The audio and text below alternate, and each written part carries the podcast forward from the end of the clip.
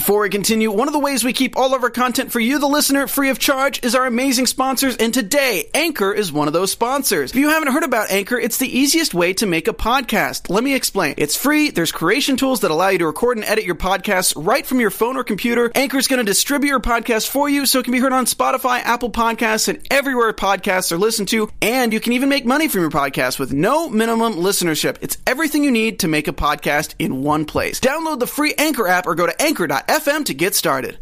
Hey everybody, welcome to AfterBuzz TV's Legends of Tomorrow After Show. Tonight we're going to be talking about season 1, episode 10, Progeny. We'll find out that awkward moment about when you realize you have a younger brother. Uh, sometimes it's the best way to mend a friendship by just beating the snot out of each other. And is it really ghosting if you have a time machine? Stay tuned. For TV superfan discussion, AfterBuzz TV. And now, let the buzz begin. Yes, my dreams came true. I, oh, as we talked about, chance to see Dave Child do the robot was the whole reason that we decided to do this song. Welcome everybody to AfterBuzz TV's Legends of Tomorrow After Show. I'm one of your hosts, Frank Moran. You can follow me here on Twitter at HappyGoJackie. I'm joined over here by three fantastic people. We're going to break down the latest episode of Legends of Tomorrow. To my immediate left, we have Lex Michael. I am Lex Michael. All over social media at the Lex Michael with parts made in Japan. Mm-hmm. I'm Dave Child. You can find me at Mr. Dave Child. I've got a secret, secret, secret, secret. Well, and I'm Lacretia Lyon, and if you can spell my name right, it's L A C R E T I A L Y O N. Find me anywhere online since there is only one. Like Now- there you go. Now, folks, uh, we, we love it if you like us on Facebook. You know, rate us on iTunes. Give us those sweet five stars. Uh, you know, uh, and follow us on Twitter. We get love to get in conversations with you. Now, certainly, folks, I know that the last episode, uh, you know, we were getting some comments about our, our, our critical nature about the show, our sort of negativity. A couple, couple people on Twitter got a little little mad at us. And I will just say, folks, we love the show. We want to love the show just Yes. as much as you folks do too. And we come into the, every episode wanting it to be the best possible show it can be. And we just get frustrated sometimes when it's not executing the story as well as we would like. And then we get a little critical about it. But Right. even though we can be critical and we may have a little fun with the show, we still really enjoy the show. And so we hope that folks that you will take our critical natures if we have those kind of thoughts. Uh, with the, the good spirit and intentions behind it. Although not maybe the most promising start when you have to open by going, I promise I don't hate this. I promise We I really- don't hate it. No, but actually it's funny because I forget because I am so used to constantly making fun of stuff that I really, really like because I really like it and it's fun for me to start poking at it. Right. I forget that if you're not somebody who does the same thing and you don't have mm-hmm. context for that, it may sound like all I'm doing is crapping all over it, uh-huh. but I'm not. Like I genuinely, again, this is we're almost apologizing for some of the Yes. things we may possibly say And in sneak this peek, I episode. will be saying all those things. Mm-hmm. Mm-hmm. But uh, like, I really enjoy the show because even though occasionally there are things that the show attempts that I maybe don't think they do as well as certain other things, there are always a number of things that I can rely on the show to do really, really well. There are certain relationships that are consistently fun, and then of course, like much like last episode, if all this episode was was a few minutes of them flying around fighting robots, like I'm Right. in. That's good. I'm so pleased with that aspect of it that it Yeah. colors some of what I feel about maybe the things that I'm not quite as jazzed about. I would agree. The hmm. fact that I get to see Firestorm every single week on my TV is phenomenal.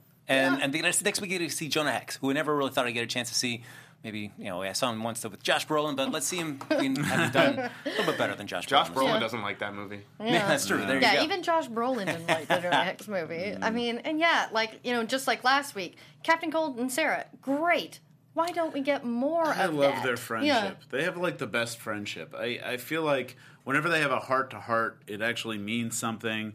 It doesn't actually feel like they're shipping, it just feels like they're best friends. And Yeah. he's dealing with, if anything, she's trying to help with the heat wave Captain Cold ship. Before That's we get happening. yeah, before we get too far into the episode, I just want to bring up one thing with you guys is because we've talked about certainly the cast, and it is a large Yeah. cast, and we've always talked about every episode that everybody needs to do something in this episode to kind of want to serve every character. Mm-hmm. Do you sometimes now, or this far, episode ten, do you feel like? Boy, maybe the series has too many characters, and it'd be maybe it'd be better served if we had a couple characters less, and that way we could invest in more. We could get more Sarah Snart scenes, things like that. Yeah, either work like that or say like The Walking Dead has a huge cast, so sometimes they tend to separate. Like you know, Right. you'll have like certain characters in one episode and then the other half in the other. So I mean, if they could do that, they could maybe keep the whole stack. But if they want to use everybody, they kind of need to thin the herd. And it's, it's Yeah. very difficult when you do have a big ensemble like this. And I think it's a very strong ensemble as well. I think this is a uh-huh. very talented group of actors, and these are really compelling characters. But it's very difficult to service an ensemble that large when you only have 40 some odd minutes every week to tell your story. Mm-hmm. And the result is often either certain characters will get a bit of a short shrift and you won't get to develop them as strongly or with as great care as some others or the flip side of that is occasionally the mandate being apparently you know we have to give somebody or what? Nope taking that again. The mandate being we have to give everybody something to do in every Right. show. And sometimes it's hard to make that happen organically when you have so many characters so you occasionally get a sense of a storyline being Yeah. created mm. just to give somebody something to do mm-hmm. which like Kendra Ray. and that, Yeah. that's the thing is like, and I'm I'm so not a shipper, so I, mm. I'm not the person that tends to, to gravitate towards the romantic relationships in shows Right. like this anyway. But I will say that yeah, the Ray and Kendra relationship to me, as much as I like those two actors. I, it, it doesn't still doesn't feel right to me. It doesn't feel quite earned. It doesn't feel. It feels like something they came up with to give these two more to do on the ship. Yeah, exactly. Right. I mean, it just seems like filler and it doesn't serve either character. To me, it really actually hurts their characters more than it helps them. Because, yeah, like Kendra, I mean, how bad does she look when, you know, especially as a female? She's not been single except one episode since she's existed in the Berlanti universe, and it's like really, you know, we when Carter died, I was hoping we would explore her character, Yeah. and then they threw this in there, and it's just like, okay, why? Right. Yeah, Well, I feel like it's tough uh, to have a rooting interest in the Kendra Ray relationship because we spent so much time with the introduction of Kendra that her relationship with Carter, it, they were immortal lovers and that they're always destined to be together. And so it's hard to constantly keep pushing that in the initial setup. And then once you take Carter out of the equation, I feel like you can introduce Ray and it's just going to be fine because you know ultimately it seems like we, Carter's going to be back. He's, I mean, wh- whether Yeah. in the next lifetime for sure. And then so whatever happens with Ray, I don't know. Yeah, but they're also. I'm surprised we haven't seen Carter yet because they're jumping around time. So they're jumping through different lifetimes.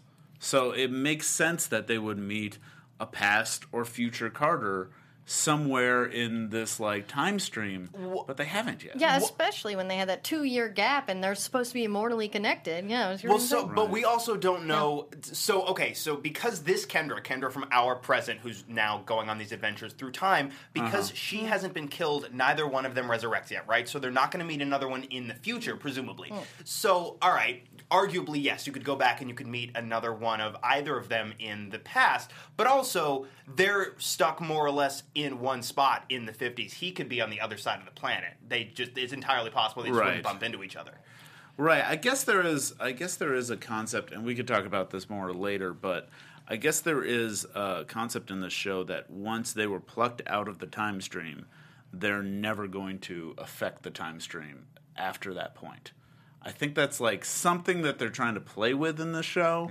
And I think that's some of the Ray stuff we're definitely going to talk about a little later.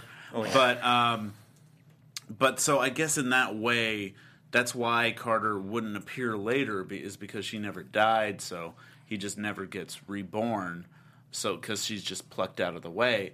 But I, I feel that's just odd to me because I feel like she dies eventually, so there would be a future Carter or there would be a past Carter. I don't know. It's just it's just strange. Well, and that's that. that's you're you're introducing mystical concepts into time travel, which is pseudo science fiction. Right. You, so it's like two totally different schools of fictiony, thoughty, waddy stuff. Yeah. It doesn't always. They're both magic, though. Yeah. They're both magic, and they have like certain rules I think you can play with. So it's just figuring out when it comes to science fiction or fantasy. It's just figuring out okay, what are the rules? My the way I explain it in my, for myself in my head is if she hasn't died yet, then new versions of them don't exist Right. yet on the future Yeah, timeline that's what I was saying. at all. Yeah, Which- that's what I was thinking. Which would make sense in this episode, but yeah, last week's where there was this two year time gap. If they're they're mortally like you know linked like they are, just like was Vandal Savage, it really made zero sense how they didn't meet because yeah, they all. I mean, they could be on opposite sides of the world mm-hmm. anyway, and they always come together. I mean, that was True. two whole years. It, duh. Did you guys think that this episode was g- leading up to a Carter reveal? Yeah. Because she kept getting these flashbacks, and we maybe we could talk about the flashbacks first because they had almost nothing else to do with the episode. But It was um, the first time is first time we've seen Carter back in any form since Yeah. since he was killed. Yeah, so I thought they were. I thought she was sensing him because because Raven said, "Oh, you're sensing um, Vandal because Mm-hmm. he's so close," and then she said, "No, I'm I'm getting these flashes of Carter." Which I thought meant Carter was just. I thought we were gonna get that future Carter. Yeah, I thought like, that was coming in. very odd. And Elmira Bat said the same thing here in the chat about Yeah. the, you, this feels like it's leading up to Carter coming back. Right, but I thought it's it's just strange because they're we know they're about to jump time again. So I thought, why is she getting these flashes if if Carter's not just around the corner? I actually like the concept of going into her past lives and seeing a little bit of her past life. Yeah, but I just feel like this one, I don't. It just seemed like manufactured, like just nonsense for this, just to give her Right. something to do this episode. 'cause It didn't really pay off in any It sense. had nothing to do. The problem was that it had nothing to do with the story. It didn't have that feeling of um, I'm going to figure out my problem now by looking at this other problem. It's not. It doesn't have that like uh, that sometimes TV does with like Grey's Anatomy, where they're working on. You know, I, it's weird to bring up Grey's Anatomy, but where they're working on like a medical problem, and the medical problem has something to do with their personal drama. So I thought maybe the flashback had something to do with whatever personal drama she's facing, but Like I didn't- Arrow, yeah. I didn't see. Yeah, Arrow does yeah. the mm-hmm. same thing. Like I just, I just didn't see the connection that much. Yeah, because I feel like it was weird to establish those now. When, as I was talking, my, my criticism of this is that you're trying Yeah. to set up Ray and Kendra as this couple, but you're constantly undercutting it with these flashbacks of Carter. Like, Right. if you want to make us invest in them, then let's just drop the Carter stuff for a while because you Yeah. can just focus on the two of them. If you start introducing her kind of humming and hawing and having flashbacks, then it's like. Well, why am I going to really root for you guys if you're just, I just, you feel like you're going to be caught in this immortal loop of love and destiny with Carter? Right, and you're setting up like the kid, but the kid was we've already seen what happens to the kid, mm-hmm. so I didn't know it didn't progress the story any further. Yeah. It just was kind of, hey, remember when this happened back then? Oh, mm-hmm. they, they were cute. Maybe they should be together again. It kind of felt like that. It kind of felt like, oh, don't forget that she has one true love, and it isn't Ray. And we're like, yes, we all know it isn't Ray. Well, and to me, had they broken them up, that would have made total sense. But the fact Right. that in like the last little bit they put them back together, I was just like, oh well, yeah. There's zero payoff to those flashbacks, and then we're all like hoping that it's over. Yeah, I don't know. I feel I, I'm worried about this relationship because I feel like it's like damned if you do, damned if you don't. You could break them up, and then you think like, well, why do we waste so much time in the season? You know, it's telling stories about them just to break them up. But then if they keep going, you think like, well, they really can't go long term because we know that it's going to be, you know, Carter's going to come back into the fold at some point. I would imagine. Yeah, this Yeah. is this relationship is conceptually maybe the character pairing that is working for me the least. Right. And it's uh, introducing Carter as a third point in this love triangle. I understand the impulse to do that because he's the only other competitor for Kendra's affections, really. Right. But you've now got a love triangle where one of the points is literally not present mm-hmm. in any physical way, and the other two points, the connection between the two is not really working for me. So it's hard for me to invest in this So this wrinkle. It's a long dotted line. It's Yes. not a triangle. it's just a long dotted line where they're looking at one another and pointing up to the sky every now and then. Well, so uh, we've talked about Kendra's side, and we're Right. talking about like the Kendra and uh, Ray's relationship here. So just a brief setup for everybody. We're in 2147, Mm-hmm. uh, and they find out that uh, Per Degaton is going to work with Vandal Savage, and they re- eventually unleash, unleash the Armageddon virus. Uh, but they decide to split up. One team's going to be Team Kidnap, one's going to be Team Robot. And so on the Team Right. Robot side, we've got Ray, Stein, and Jax, and they go check out the robotics that are based on the Atom suit. They're all automated. Yeah.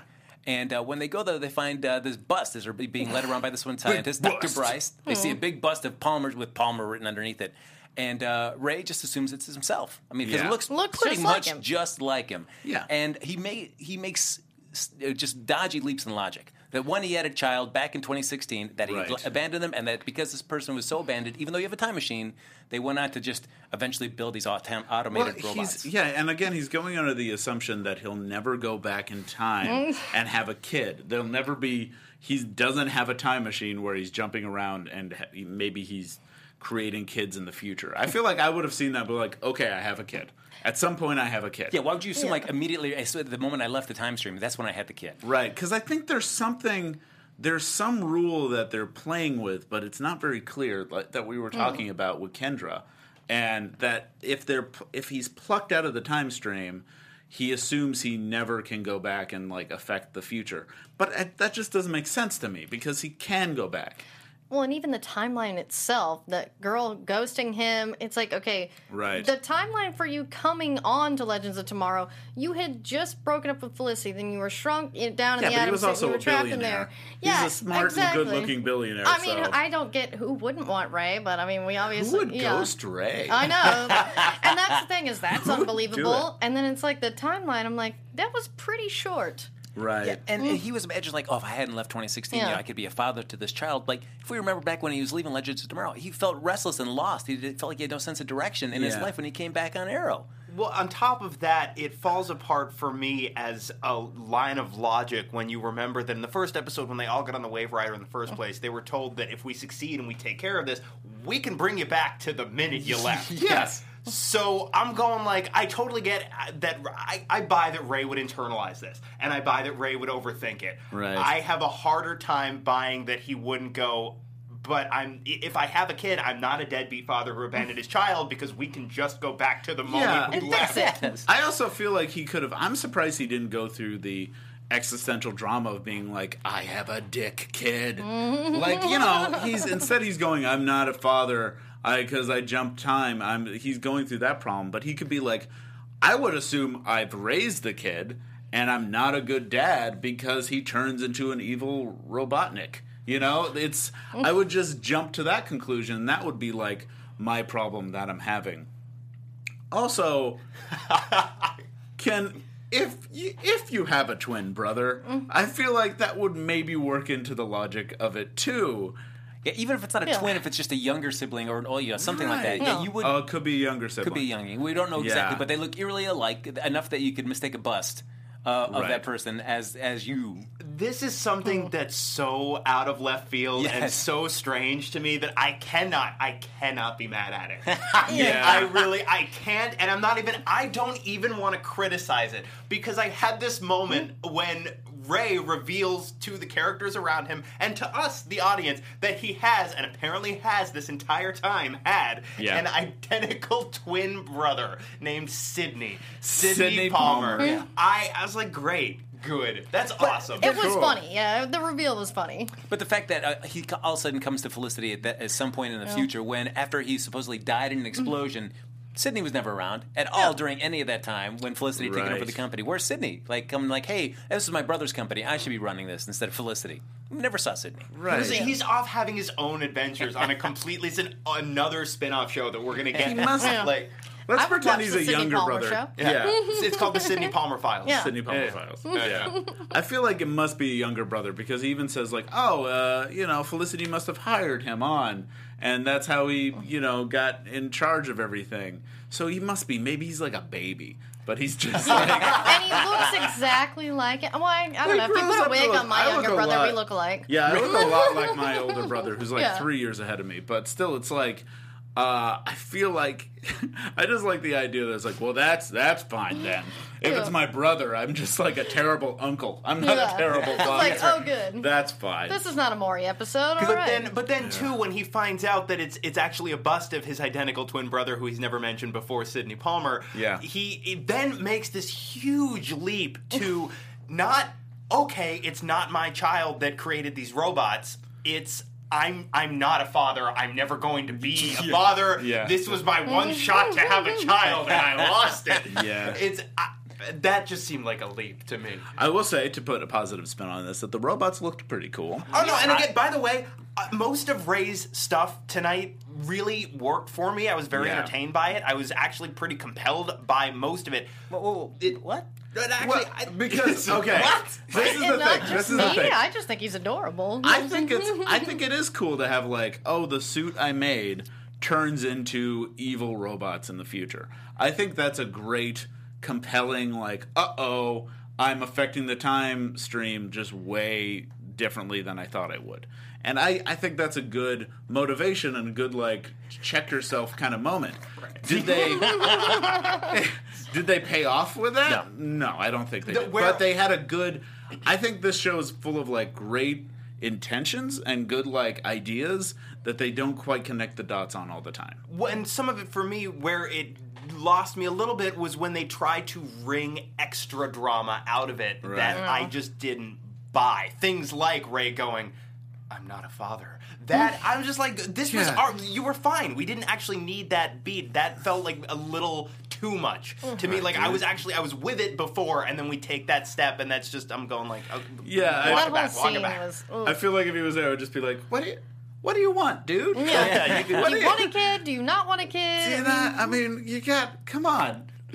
Yeah. Uh, but I, I, to with Dave, to put a little positive there, the, the effects work for the flying sequences as Ray is fighting the robots. That the And- part of the Ray storyline that I enjoyed. Everything else, mm, and all the and all the like whenever there was that great moment and this is tied into the robots where they're like why aren't we shooting back at them and they go oh wait we all have superpowers Oh. and i was that like was yes so cheesy. that was that the thing Yeah. is it was cheesy but it's also like yes you get it guys you get that you have superpowers and that you could fight and it's better to do that than we can't turn into a firestorm on the ship because it'll explode everything Yes. i'd rather have oh duh we forgot we had superpowers rather than like these weird excuses that that was happening I- before yeah, I did, the the hesitation to always uh, arm up and start fighting back with your natural abilities, or if you have some weapons that are giving you some enhanced abilities. Uh-huh.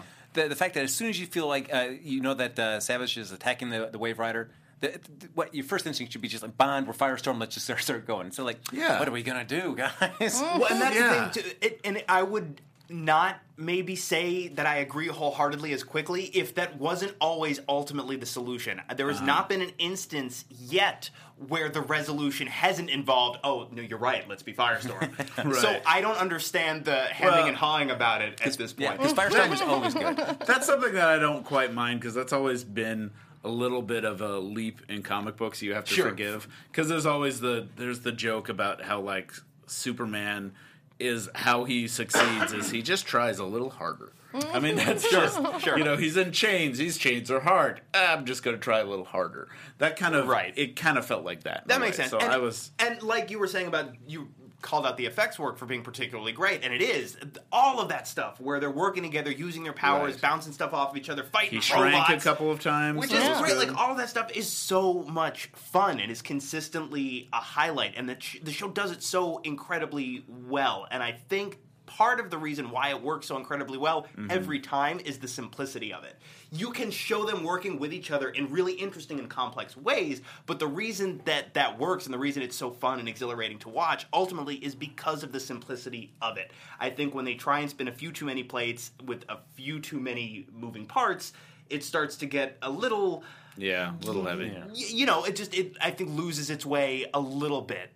But then you come back to like this firestorm and he's throwing fire at robots. And this is awesome. Well, we do have our other side of the story. We've talked a little bit about it, and that is we talked about Team Robot, uh, but we haven't talked about Team Kidnap, which Yeah. is basically uh, like the, the crux of this Future whole. Hitler, future Hitler, and they did draw the direct parallel. Rip Hunter I'm mentions it's did. like this is the I forget what he says. This is Adolf Hitler of the future. Yeah, he Um, basically, and I think uh, Snart even says "Call us him future Hitler, Yeah. which I was actually really happy about. and of course that's a reference to it's a very popular question that's been touched on in pop culture over and over and over again. Uh-huh. If, if you could go back and stop Hitler by killing him as a baby, would you? Mm-hmm. And on the one hand, it's well, yeah, I want to stop Hitler, and on the other hand, it's I don't It's really want to kill a baby. I think this. I think the solution's always kidnap him and raise him as your own, right?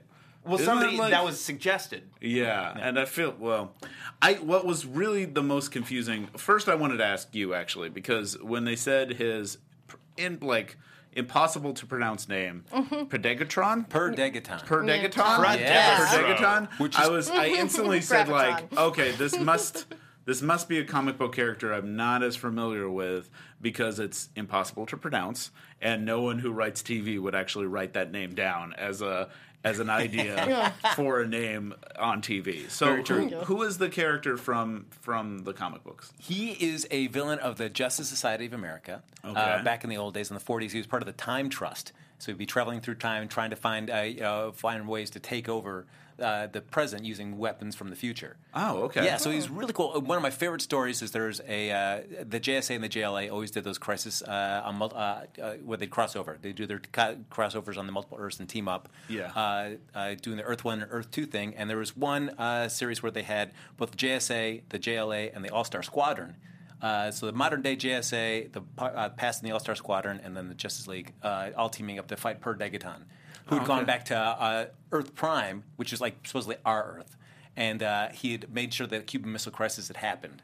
And uh, devastated everybody after that, uh, making sure that all the missiles went off. That was kind of a uh, jerk. really cool storyline. Some of the best George Perez covers on those JLA issues. Oh, So, so was good. was he, he wasn't really a dictator? He was kind of a bad guy who was trying to become a dictator. Yes. So Okay, and cool red hair. He'd always wear like this cool, like you know, spats and all that stuff. It looked really cool. Uh-huh. I Giant thought it was- D on his on his uniform. Yeah, I thought it was interesting that they cast someone who just looks like Joffrey. Joffrey, yeah. I feel like they were like, yeah, people, yeah, it'll it'll work for this. So with this with this character, I had a big I had a big like brain fart, and I don't know if it's just because I couldn't follow it, but I couldn't understand. They kidnapped him. They checked the time stream, said, "Oh, it didn't do anything." We should kill him then. so I don't, but I don't understand. If kidnapping him doesn't work, why would killing him work? I really just didn't understand that. Well, a lot of times Rip's plans just fail miserably, and he doesn't really think it through. It's like like people say, would you kidnap Hitler and raise him? But you know, sometimes things are just destiny, and that's how I look at it. Is like even if you killed this kid, there'd be somebody else to take his place. He if talks that's what- about yeah. he talks about time okay. Yeah. wanting to happen. yeah.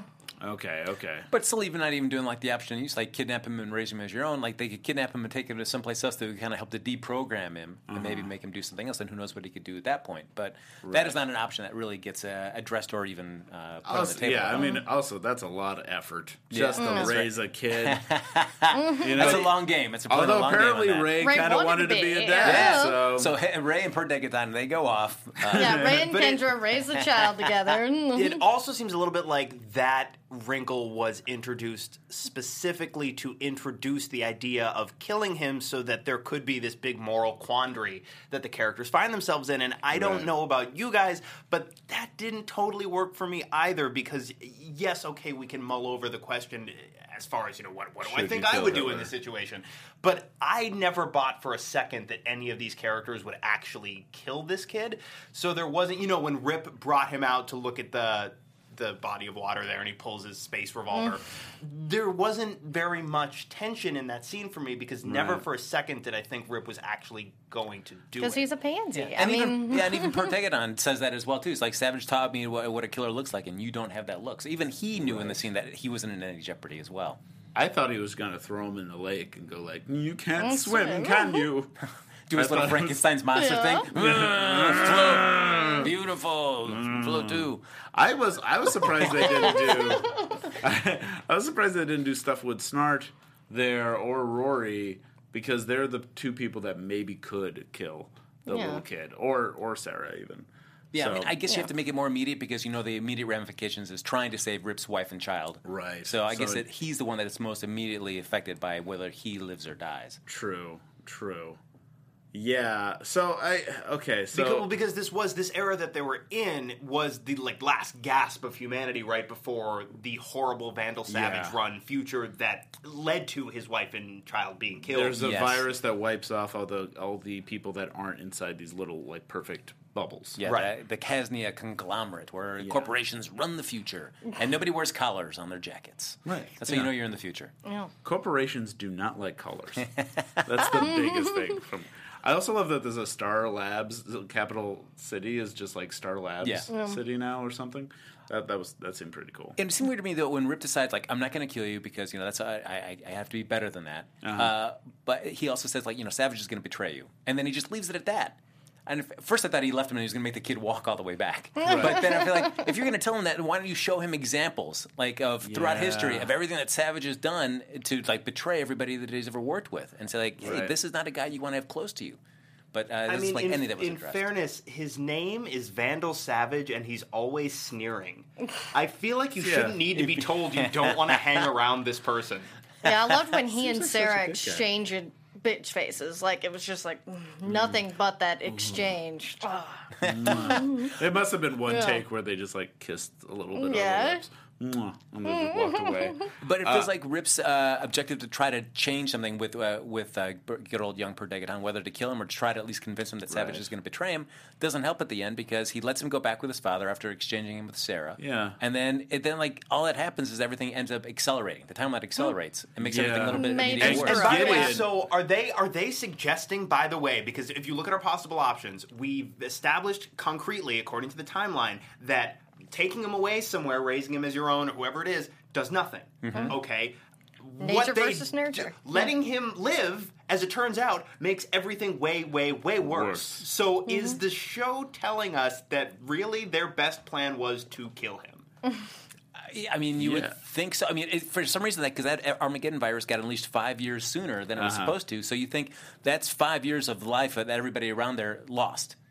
You know, I've mentioned hundreds of thousands, if not millions, of people lost their the, that five years of life because they, Yeah. the timeline got accelerated. Because, because if you think about, sorry, no, because like I'm ahead. trying to, I'm like going over the details again in my head, and you see when Vandal Savage shows up in that boardroom again at the very end when they're talking about how the timeline accelerates, he's saying, well, so Perdega, D- D- Degaton's father, uh, died, and so Per Degaton. and Yeah. so Per Degaton inherits his position on the board, but because of his age, because of his very young age, he elected Vandal Savage to essentially be his proxy, and that's how Vandal Savage has the ability to step up the timeline. But if they kill Per Degaton, then he never kills the father. The father still blocks Vandal Savage's attempt to to do what he does ultimately. Yeah. And we're probably better off, no? Well, I mean, at least the Armageddon virus would be at least delayed the fi- to its original point five years later, and maybe Mm-hmm. even longer. Who knows if Per Degaton wasn't in the picture at all? I don't know. Yeah. Also, uh, I'm going to point out the obvious. They didn't try to kill Vandal Savage once. Right. They had like not they. He had him in the sights. They had him there at least. They could have at least gone and tried to kill him. Yeah, no, yeah, Um, because no, no uh, Kendra and Savage interaction whatsoever, other than her having one little flash of him while before he starts attacking the Waverider. Right. And also, I, I the corp- to go back to the corporations thing, I felt like that was such a good idea, and something we've seen in like future sci-fi, like Rollerball, I think. yes. A nice pull. Rollerball, but uh, I, I mean, that, that was such a good idea, and then they didn't really do anything with it. They just like, isn't this a neat future where corporations rule over like countries? All right, but l- the story isn't about that. Um, let's focus on on this. And I, I was I was a little disappointed with that. Yeah, that Because- was because it was supposed to be, as he Rip said, twenty one forty seven was like the zenith of uh, it was humanity's zenith right there. Uh-huh. Yeah.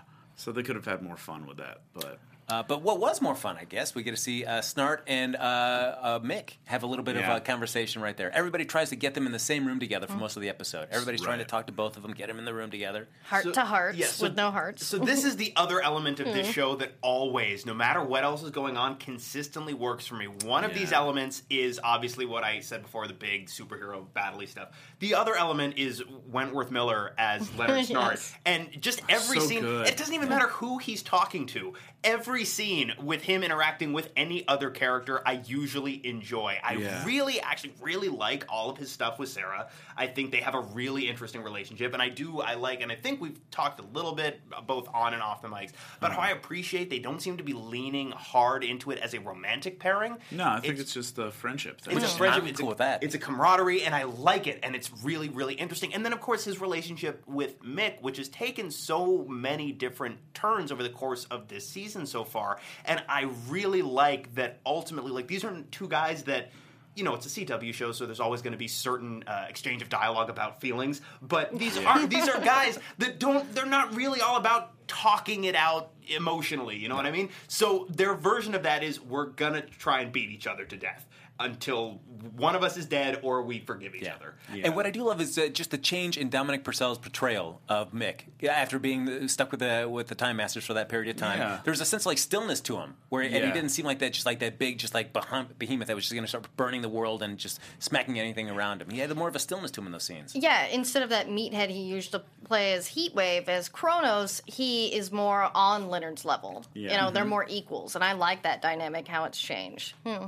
Yeah, I, I always consider them the growlers, and because I feel like all their conversations, I love their conversations, and I want to say like I love that they're the growlers because I always feel like Snart's just like, "Ah," and Rory's like, "Ugh," There, there was tonight. Did feel like there was a good. lot more of like "Nyeh" sound sounds mm-hmm. from love start, like almost like a 1930s gangster Yeah. inflection. Well, I think we all agree that one line uh, when they're deciding if they're going to kill Per Degaton or not, mm-hmm. and Snart just says, you know, let's kill him ourselves, and that way that he does, go mm-hmm. give it to me, Lex. What, what was the line? Let's kill him ourselves. Let's kill him ourselves. it's just the way he threw that. I was just like, all right, great delivery. So good, so good. He's just a great Catwoman. I love it. it's like I think he's just doing Catwoman this entire time. Like, uh, you know, I think I've mentioned this before, but Adam West, bat, like, Oh, Catwoman. yeah? You're thinking we've talked about it specifically. You're referencing the Eartha Kitt Catwoman. I think he is specifically referencing Eartha Kitt in his entire performance. That's my theory, and I'd love to ask him at some point Oh, I if he could, if he's actually going for an Eartha Kitt thing. It's he's he's great. Oh. They're great. So uh, that is pretty much the end of that episode. But we're as we've always talked about the series is usually kind of like an episode on, episode off in terms of dealing with Yeah. Savage and stuff. Uh, but uh, you know, I feel like we've dealt with Savages. So it's like our tenth episode, so maybe like five episodes. Say like it's almost about it, five or six episodes we've dealt with Uh-huh. Savage, and I don't feel like they've done any sense of like getting smarter in their dealings with Savage at on the way. They, They they've just done- screw it up worse. I yeah, mean, they, they've not. There's no preparation at all. They, they not, we're going to twenty one forty seven, and then everything just goes to hell. Or we're going here, and then everything just goes to hell. Just keep doing the same time period over and over again. Go a little bit farther back. I don't know why they're not just like going hopping back Just try a new version of the plan until we get Yeah, it right. or Gotta even they're like even. Uh, by the way, Gideon was such a dick in this episode. Oh, yeah. Because at the end, instead of like saying, "Oh, uh, no, it didn't really work out," Gideon was just like, "We did. We made things worse. You cemented things. Um, things are going to be worse than we left. So let's leave now." Mm. I feel like okay, let's go back and try and do it again. Let's let's fight leaving on the future front. a little worse than we left it. Yeah, let's just jump found ahead. Jump ahead like an hour, Yeah. and then surprise them at where they're going to be. You know, because they're not they're not ready for that stuff, and I I don't know. It just I I just don't understand why they aren't just keep going after Savage in a way. Yeah, it doesn't make any sense. But I did love the Gideon shade, especially when Sarah asked about the dreams, and she's like, "Yeah, you had a really uh, one with the nurse there," and it's just like, huh? Right. I- I'd really like to hear about everybody else's dreams. Well, I, I guess Yeah. it's frustrating because you saw that. I mean, Savage once he saw that you know, once they were identified on on the screen right there as not being unregistered occupants of that time period Mm-hmm. or location. Like Savage knows who they are. He knows where the Waverider is. Like, why would you continue to keep going forward in time trying to find him? Because he's going to be so aware of you guys. Yeah. I don't know why not keep going back in the past, which we'll have next week when they go back to the old west. Yeah. So Yeah. maybe there's a chance. My thought is we keep talking about the structure of the season as like one episode on, one episode off, as far as one episode where they're dealing with Vandal Savage and one episode where they're not. But it's feeling a little bit to me like even the episodes where they're ostensibly dealing with Vandal Savage, they're barely dealing with Vandal Savage. And that that's fine. You can do a lot of other things within the framework that they've created, but Yeah. I'm still not totally sold on Vandal Savage as a huge threat. They keep telling us over and over and over and over, and we've seen glimpses of this future where things are blowing up and Vandal Savage is walking around and he's real happy that things are blowing up. And he's killing people. He's Hmm. killing babies, but that's about it. But yeah, now there have been a couple a couple of instances, you know, earlier in the season that the blood ritual stuff was very very creepy. Yeah. A lot and uh, you know when he kills Carter, that definitely helps solidify him as maybe more of a threatening, imposing presence. But I feel like he's blending into the, the background of the show a little bit. Yeah, I think Rip's just a drama queen at this point because we're like, okay, I get he killed your wife and kid or whatever, but you're just making him way more evil than we're seeing. I mean, because he's They- evil, but Yeah, they also Yeah. did a pretty good. I think in a previous episode, they they were going for his money at some point. Mm, yeah. they were going for the little things that would bring him a rise in power, and I think that that was a smart way of of approaching Vandal Savage. If you have to space it out and you can't go after him head on, just go after his the little things that are going to build his empire. Like that's that was a smart way of, of doing it. And this episode they kind of do that because this is about the how he gets his political stronghold. True, they do Kind the of split up there. Team Robot as to try to as a backup plan destroy the kind of that automated uh, militia that he's going to have police force. Yeah, yeah. Uh, and so we find out at the end of the episode, I guess they, uh, Mick and Snart uh, they get into their battle. Snart can't. Uh, Snart uh, gets his ass handed to him, but Mick doesn't leave the, uh, deliver the killing blow. It says like, uh, "All right, since I didn't kill you guys, we're all in trouble because now the Time Masters know that I didn't get you, so they're going to send the hunters." who are Right. even worse than I am because they have no humanity at all left in them. But seeing is how much like Chronos has been, we did. He was pretty much a cipher until we found out that he was Rory, and he really wasn't. I mean, he would just come up and be annoying for a couple moments. How how how excited are you about the the threat of the hunters? This is this is what I'm excited about is that we're going to see masked like people with guns in the old west. They're going to be fighting with future guns and future machines uh, around people that have like, you know, everyone has a gun. I think there can be a lot of fun to be had in like the old west. Mechanical spiders, maybe. But Wild, if, Wild West. if Chronos had been built up in the beginning of the season, it's like some really ultra competent, really cool, really calculating, Right. uh, bad opponent for them. I, and then all of a sudden we find somebody that's even more tougher than than, than him uh, going after the team. Then I might be more excited. But like this, like eh, Chronos didn't get much development. So how? yeah, it just seems like they're going to be three Chronos's now. Yeah. So it's you know, but now they. I'm just more excited about the old west, and I do like that little image that we saw of the future episode of uh, of just like the firefight that Yeah. happens, and that's that's the only reason why I think there are those three hunters so that they can have that standoff in the middle. But and I'm so okay with that because that speaks directly to the biggest element of this series that works for me, which is the superhero. Let's all use our powers. Let's blend some of these elements in really fun ways. Plus, we get Jonah Hex, which I'm happy about as well. Oh yes. Yeah, I can't I, wait. I also think it's. I think if they're hopefully they're going to lead up to this three hunters, and they're going to be there's going to be a standoff in the middle of the street. They're like wow wow wow, looking at each other, and then opposite the three hunters, you have uh, you have C- Captain Cold and Firestorm, not Firestorm, uh, Heatwave, with their own guns, and Jonah Hex with his gun. That's Yeah. pretty cool. And so you have this gun off, you have the standoff, and you got to just make an excuse for the real superheroes to be kind of fighting somewhere.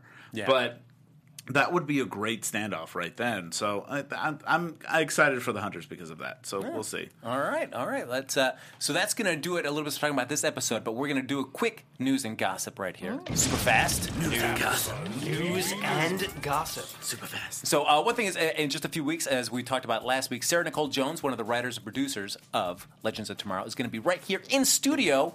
We're going to be talking to her about the episode that she has written, uh, breaking it all down with her, getting some more insights about the backstory about the show, asking a lot of questions that we may have about character choices and Yep. plot development. Dave is going to get to ask if Wentworth Miller is doing Eartha Kitt. Yes, I'm gonna do it. I'm gonna do it. That's question number one right out of the gate. Great. And uh, we also uh, mentioned last week Patrick J. Adams of Suits fame. Uh, that he's going to be coming out at the end of the season to be, be uh, playing a beloved DC character, and the thought was maybe maybe he's the question. There's some speculation going around, Yes, but now it seems out. like rumor that it's going to be Alan Scott, which ties into a lot of the JSA stuff that we were showing earlier uh, in our AfterBuzz shows. Uh, we were showing some of the props that like Doctor Midnight smoke bombs, Right. uh, things like that from the old JSA articles right there. So And Alan Scott is the original Green Lantern. Yes, And the best. Yeah. He is the one who famously or infamously, i i Wood is his kryptonite. Wood That's right, just- Wood. yeah. I love it. I love it. And I'm hoping that it's more the original pre uh, 52 Alan Scott as opposed to the Earth 2 new version that we've gotten, the, the new 52, just because that costume is so awesome in the original Alan Scott. Right. I want to they see that on TV. They love the new 52, though. So, uh, Yeah, please no. All right, and so uh, with that, I guess uh, we, we Dave did a little bit of predictions, but we'll do a quick little round robin of predictions before we close this out. AfterBuzz TV predictions. All right, Lacretia. well, I predict that Carter is coming back, Right. or this flashback was literally just nothing except to annoy us this whole episode. Because, yeah, I mean, plus we've got to end Kendra Ray, and I think you know I would prefer to see the hot couple and Vandal Savage thing kind of in this year, and then maybe we get some new heroes to replace them next year. I mean, no, no offense to the actors or anything, but just the story hasn't worked for me. Yeah. Well, I'm not sure too. I, hmm. I am reading conflicting accounts, and maybe somebody either on Twitter or maybe somebody who's in the live chat can help catch me up on what the most current bit of news, one way or the other, is. I heard for a while the plan was to do almost like an anthology type of show where season two would be a totally new team, totally new story. Then more recently, I thought I read somewhere that no, that's not actually the plan. We're going to retain a lot of our core cast and, and do a somewhat of a continuation. So yeah, I'm on not- TV Line, I did see that the you know there was an interview. Um, I believe it was with Andrew Kreisberg, um, and he said that they wanted to keep most everybody. So it did kind of hint that maybe there would be a few changes. Yeah. Okay, so I'm I'm wondering if they're going to use uh, use these new heroes that they put on. They keep, I mean, Legion of Superheroes. They keep hinting at, and maybe that's more of a Supergirl thing. But uh, it would be nice to have them kind of bring almost more heroes into the mix, and then they have to deal with like too many heroes, too many heroes. Rotation, yeah. Um, but Legion of Superheroes might be a good way of doing that if, and maybe the JSA comes into it because they they said that um, uh, you know that that character that they're introducing is will lead into the plot of the next season. So whatever that means, maybe if it is going to be Alan Scott, then maybe the JSA is going to play a big part of it. that'd be so cool. that would be kind of cool. Um, my prediction is like, yeah, I, Hmm. I think Carter's going to come back. I think we're going to get a version of Carter that lives in the Wild West there, and maybe he'll come back in the next episode. If not the next episode, he'll come back at the very end of next episode. That's Yeah. my guess. And what I'm curious to see is how they tie back into the other shows in this universe because we know, because of, of different comments that have been made in interviews, we are going to see, I believe, a future version of Barry Allen before the mm-hmm. end of the Oh, season. yeah. Mm. I believe, if I if I'm not completely crazy, when I watched the trailer for the back half of this season, I saw what looked like maybe it's time displaced or you know different timeline, uh, different points in the timeline version of the Lance family, and two. And I'm not going to spoil anything in case people haven't seen it, but there's some stuff going on on Arrow last night that I think Sarah would take a pretty personal interest in. Yeah. So I'm curious to see if anyone brings that up in any yeah, way. I feel like from what, what I've been reading between the lines, it feels like uh, uh, Paul Blackthorne will do a little pop up in this series to kind of address things that have been happening on Arrow. with Sarah. Right. Yeah, there has to be some sort of address because you know, ideally these people are all in this timeline, especially like Ray and Sarah who were a part of that show. So to not mention Yeah. it, it's kind of a That's a big thing. aspect of like I, I Yeah. would like to see, and also uh, Ray might have another chance at Felicity. Yeah, That might be another actual like ship that I would climb aboard. I have to say I liked them better because you know I'm not a big Ollie fan. Yeah. Yeah. Well, I like all. Yeah.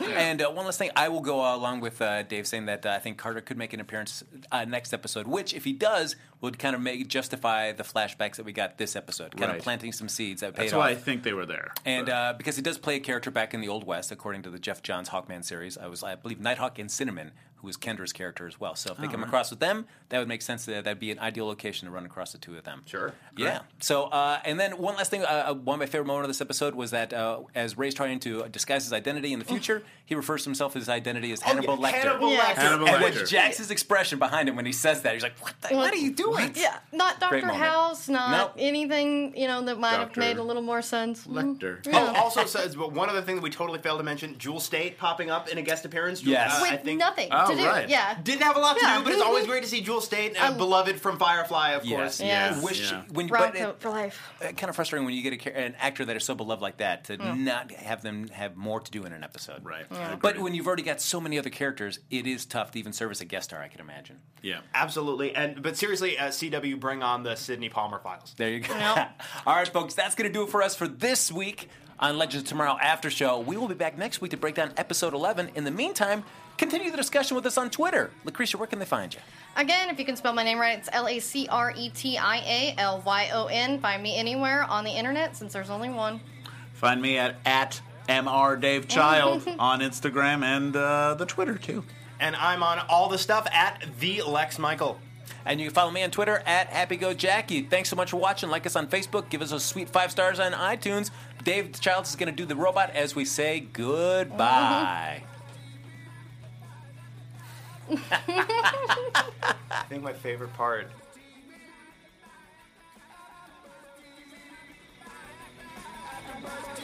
From executive producers Maria Menounos, Kevin Undergaro, Phil Svitek, and the entire AfterBuzz TV staff, we would like to thank you for listening to the AfterBuzz TV network.